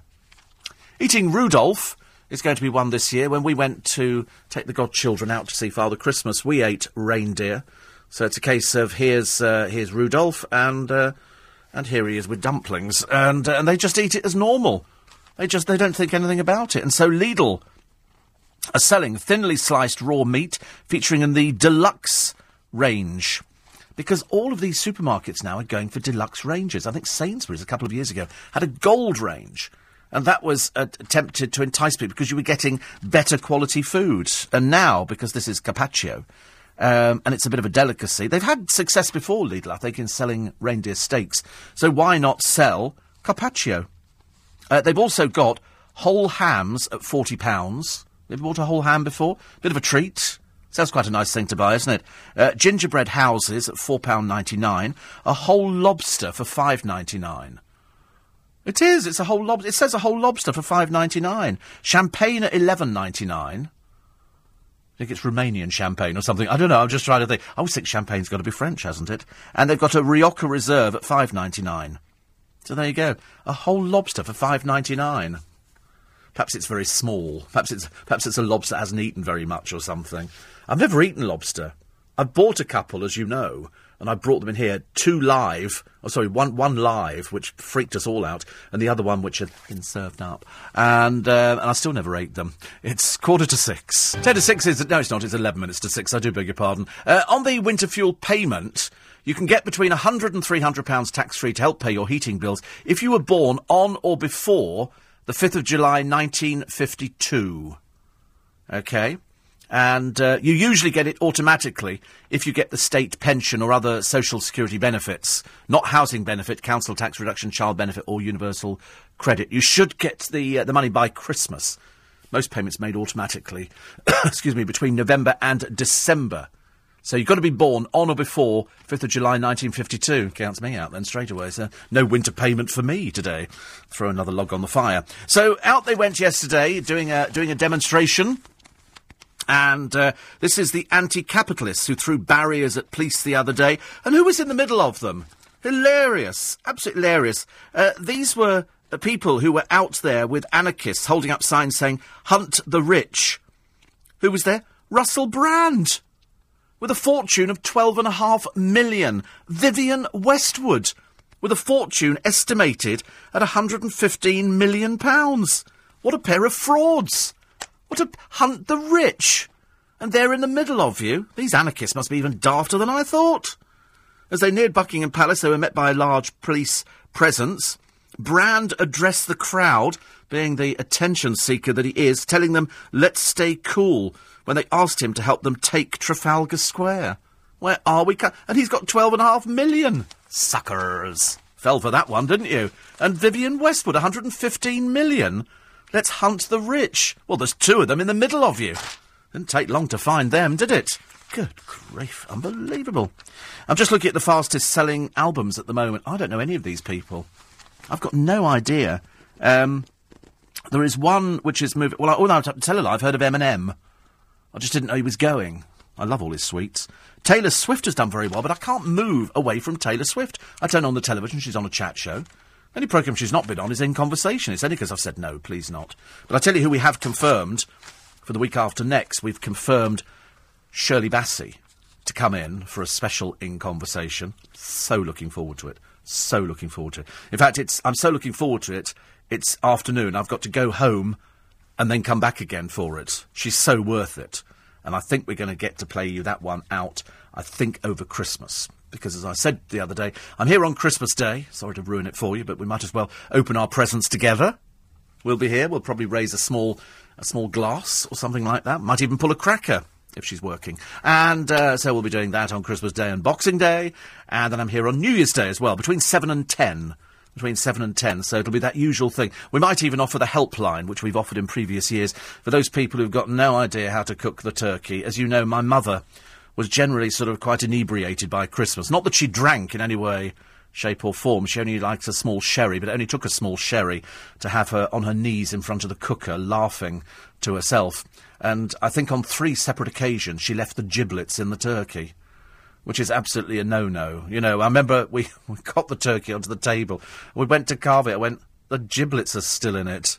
She's, God, because they always come in a little bag packed inside. Not for you vegetarians listening, you don't get the little bag packed inside. And she'd managed to actually put the stuffing against the giblets. I mean, it was just a disaster. It really was. But anyway, always mildly entertaining. She, of course, couldn't stop laughing about the whole thing. So we might do that on Christmas Day. And then by the time we get to New Year's Day, it'll be trying to save your poinsettia. Again, it is possible to save poinsettias and to have them year in, year out. But I always say, listen, they're so cheap. Just throw it away and get another one. Because once those leaves start going, you might as well give up. You really might as well give up. Uh, the festive lattes are all over the place at the moment. You can't move in all the coffee shops which proliferate the high street to get something festive. I personally don't go for them. They look to me, as a diabetic, like an absolute nightmare on legs. And they are. They are so full of sugar. In fact, there's more sugar in some of these festive lattes as there is in a Big Mac. So, uh, I don't know, what's more preferable, Big Mac or a festive latte? It's the school kids seem to buy them. They're only on the menu for a, for a very short time, but in, in that, they look quite nice. It's just, it's, it's squirty cream on the top, and much as though I love squirty cream, I really don't, I might as well just lie down on the floor and sort of empty the can into my mouth. Uh, poor old David James, who's a bankrupt, the goalkeeper, he's been forced to auctioning signed memorabilia with prices starting at £20.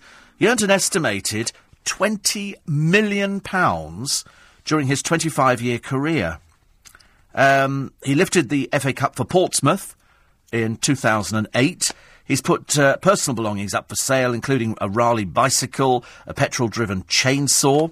He's selling the items because he's obviously got through all of his money. I think he, he amassed 53 caps for England, which is some going, isn't it? Declared bankrupt after building up debts following the breakup of his marriage. He was forced to pay his ex-wife Tanya three million as part of a divorce settlement after he split with her to rekindle a relationship with an old flame. And so then he went back. So he's earned twenty million pounds and blown it. You know, I think that is just absolutely horrendous. That somebody would be given that much money over a twenty-five year period, nearly a million pounds a year, and he's got nothing. And so he's reduced to selling his uh, Portsmouth jersey from the FA Cup final uh, all of these things which are available uh, is car, bicycle, a chainsaw, some speakers. It's mainly shirts, though, with his name on a number, which he's kept over the years.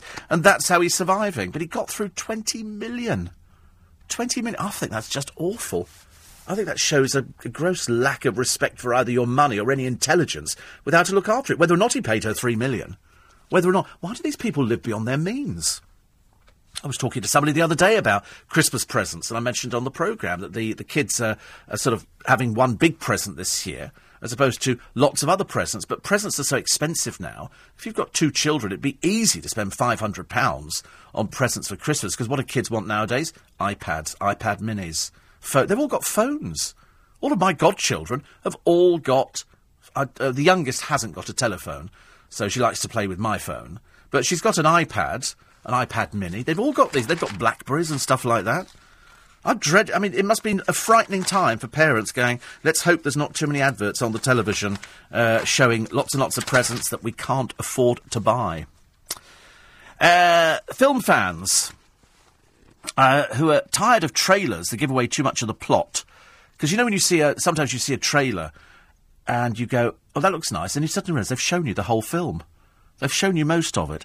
And so what people want is they want to be teased rather than pummeled with narrative.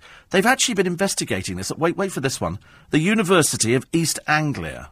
They've got nothing better to do than work out that people don't like trailers for things. More than 80% of cinema goers said they'd been disappointed by a film after watching an action packed preview. We used to have adverts on the television a few years back, and one of them, I think it was called The Last Snows of Spring and it was absolutely lovely. It was so pretty. It was it was like Heidi, you know, in the meadows of, of the Swiss Alps and all the rest of it, but a, but a tragic story. And it wasn't until you went to the cinema you realised it was dubbed. It was a dubbed film. which meant that you had to listen to voices coming out of the screen that had nothing to do with the actors or actresses. It was quite awful. You couldn't concentrate because you were too busy trying to match up their lips moving with uh, with what was with what was going on on the screen. So I lost the plot. So I, I sort of gave up after that. Last Snows of Springs it was called, and it went into all the cinemas, and people got very excited. And then they came out going, "It's a dubbed film." And after that, I didn't uh, I didn't bother with with dubbed films at all. Um, there is lots of stories in the uh, in the paper today about uh, the Beckham. The Beckhams seem to manage to get the most amazing amount of coverage in every paper. Their son, who's 13, is modelled for Burberry for their Christmas thing, and so the uh, the family have managed to jump in on that bandwagon as well.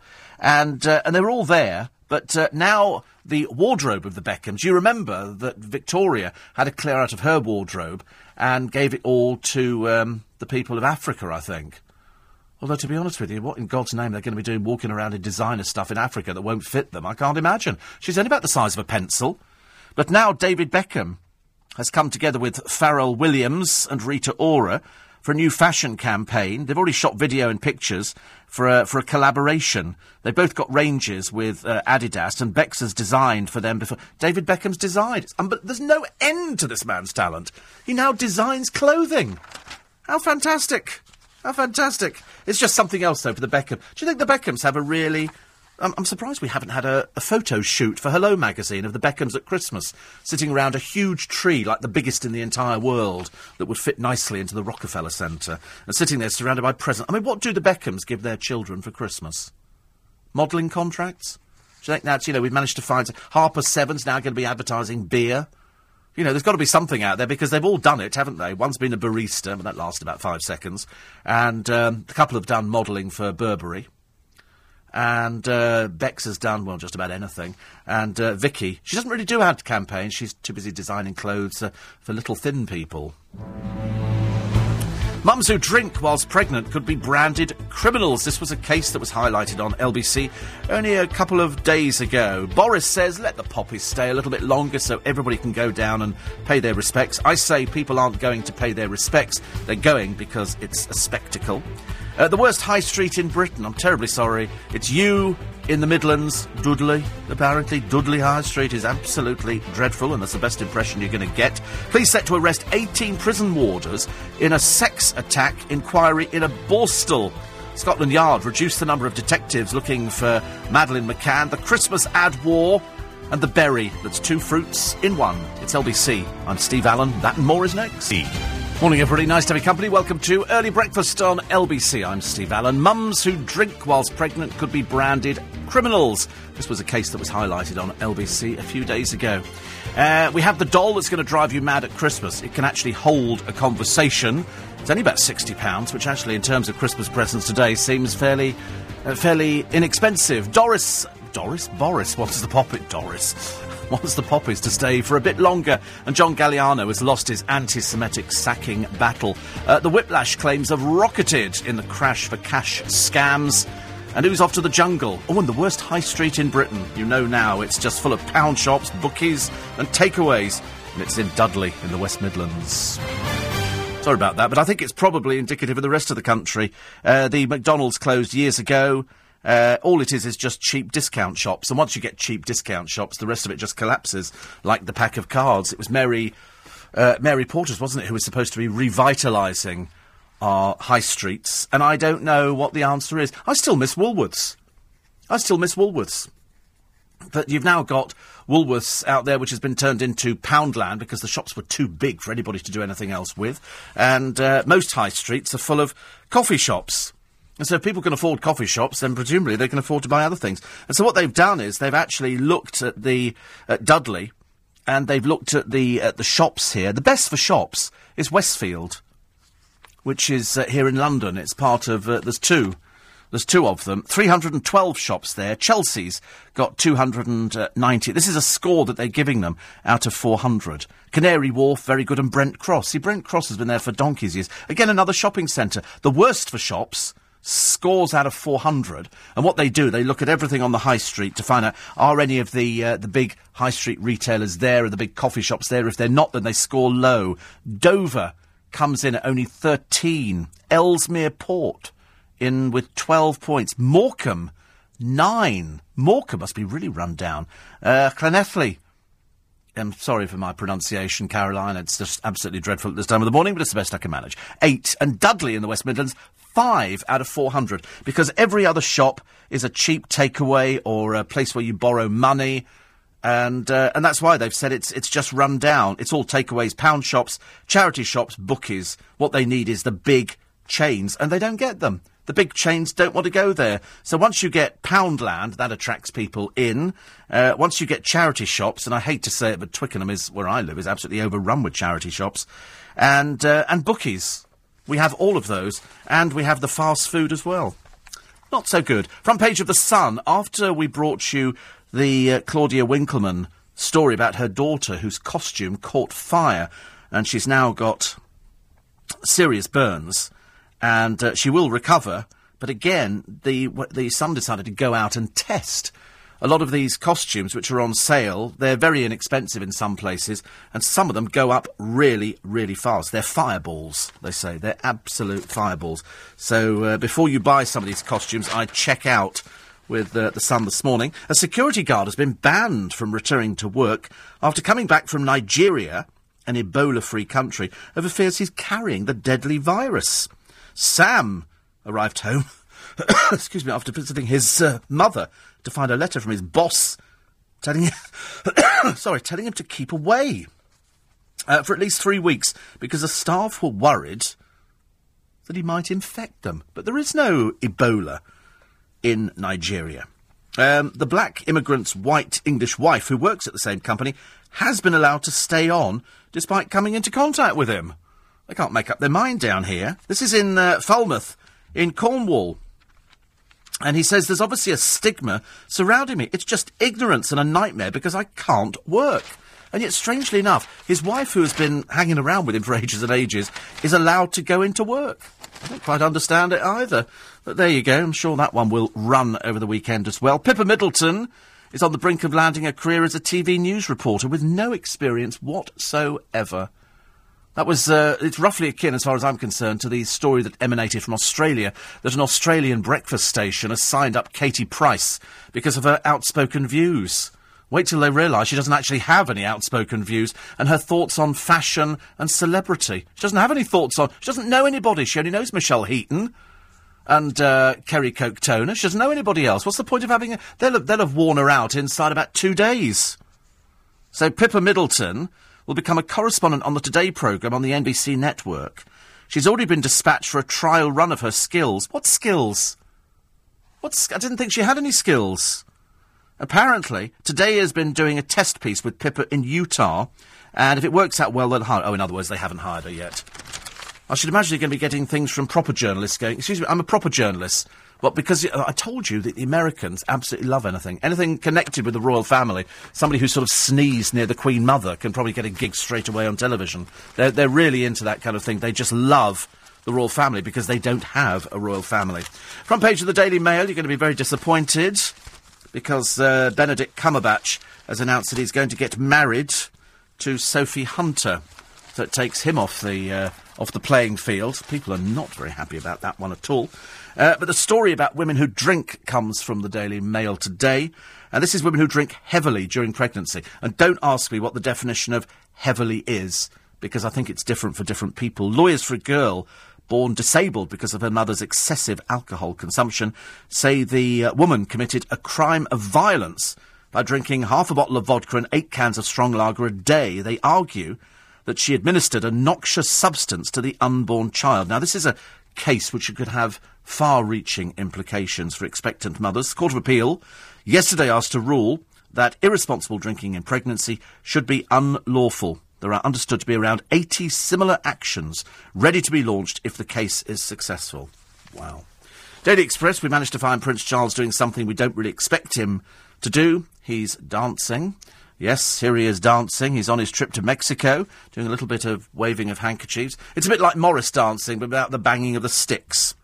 Uh, the other story in the front of the Express Outrage as the French demand British police patrol Calais. We've already been told that the police have no intention of going there over there. The French have to look after this for themselves. Can't bail them out every time, can we? And having a sense of purpose as you get older can help you live a longer and healthier life. Keeping fit, we all know the uh, the rules, don't we? Keeping fit, eating well, and avoiding smoking are all vital. But having a meaning and purpose in life, whether it's helping others or having an absorbing hobby, are just as important for long term health. It's either health, weather, or diabetes, or Diana. On the front page of the Express. Uh, the Mirror today, the pupils were sent home, 215 of them in a row over the uniform. The schools say this is what the uniform is. These pupils turned up quite clearly with a blatant disregard for authority. And so they got sent home. Bye bye, off you go. You know, you're not coming back until you've adhered to the rules.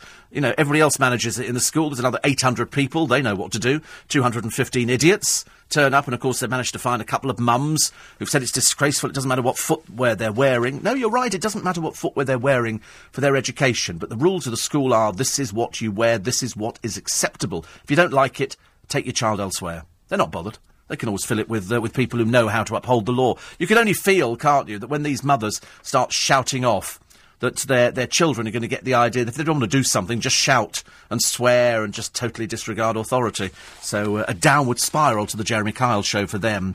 Uh, the Jungle Secrets behind the scenes with Ant and Dec As uh, Mel and Gemma sign up. Normally they don't like to tell you who's going in, but to be honest with you, somebody who's as stick thin and somebody who is the size of a small whale going into there, neither of whom are particularly interesting. They don't have anything that they can they can offer us that I think would make them an interesting person to watch.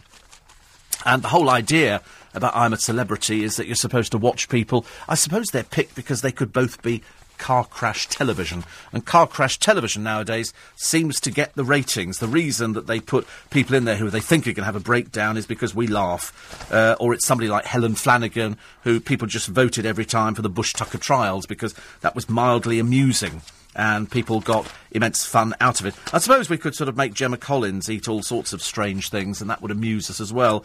But uh, as for calling her a celebrity, not really. Not really. Uh, more in the uh, papers today on Prince Charles dancing.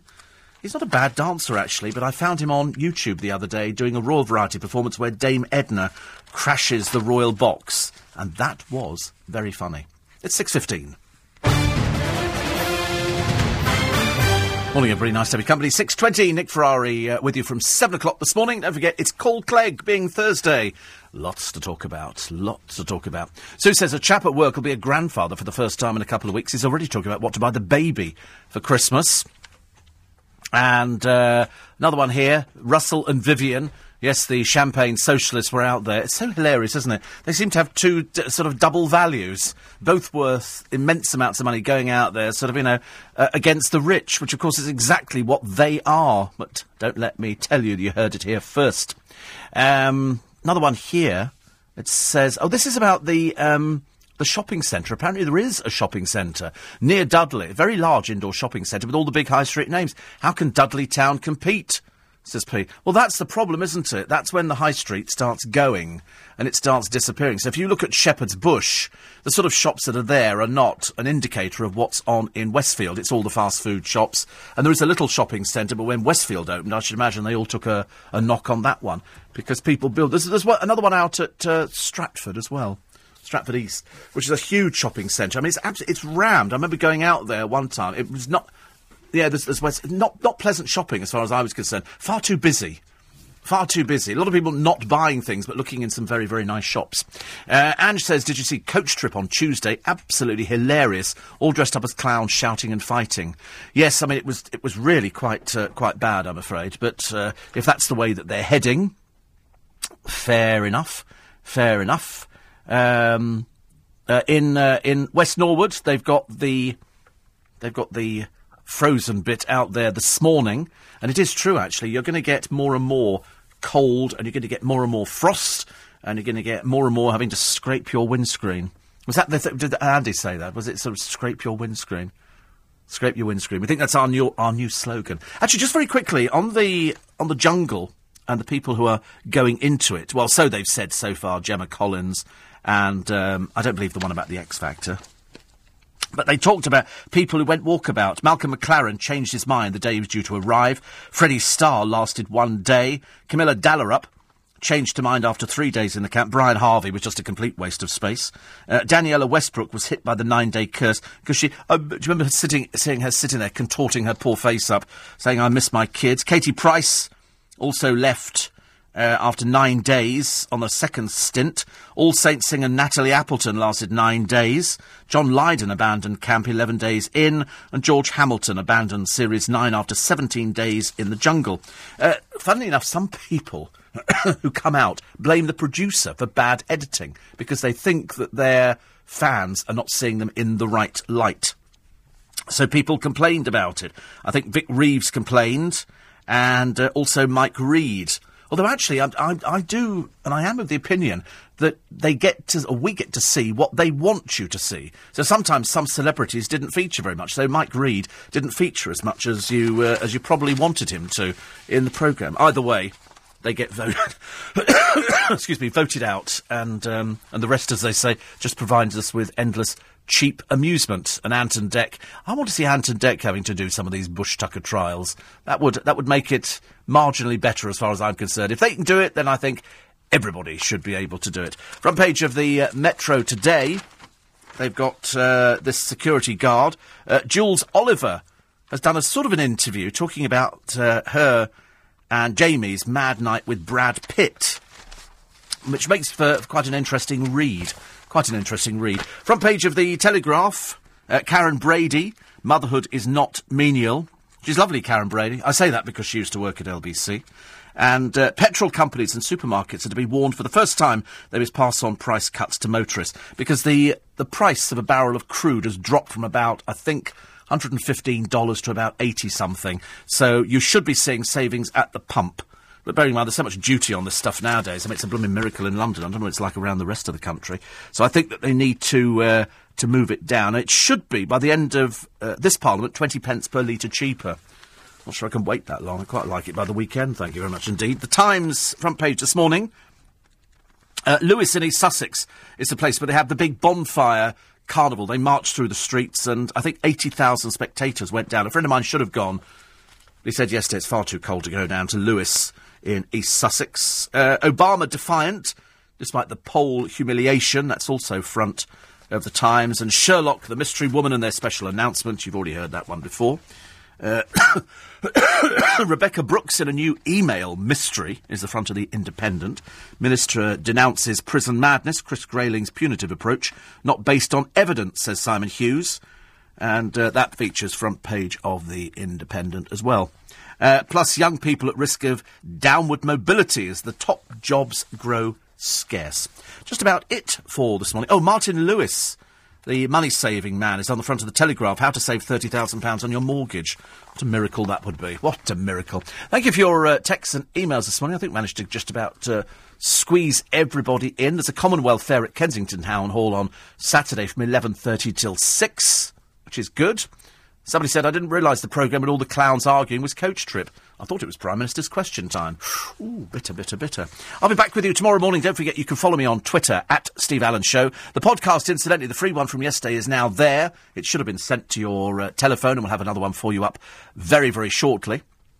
And uh, we had lots and lots of. Uh, of texts that we didn't have a chance to get round to, so possibly we'll have to do them tomorrow morning on the programme. So if you sent in a, an email, we should better do it tomorrow. You can download the LBC app or there's TuneIn Radio 2. And if you missed any of today's show, the podcast service on lbc.co.uk. Coming up at 7 o'clock, it's Nick Ferrari with breakfast. Don't forget it's Call Clegg being Thursday. But next, it's Lisa Aziz with the morning news.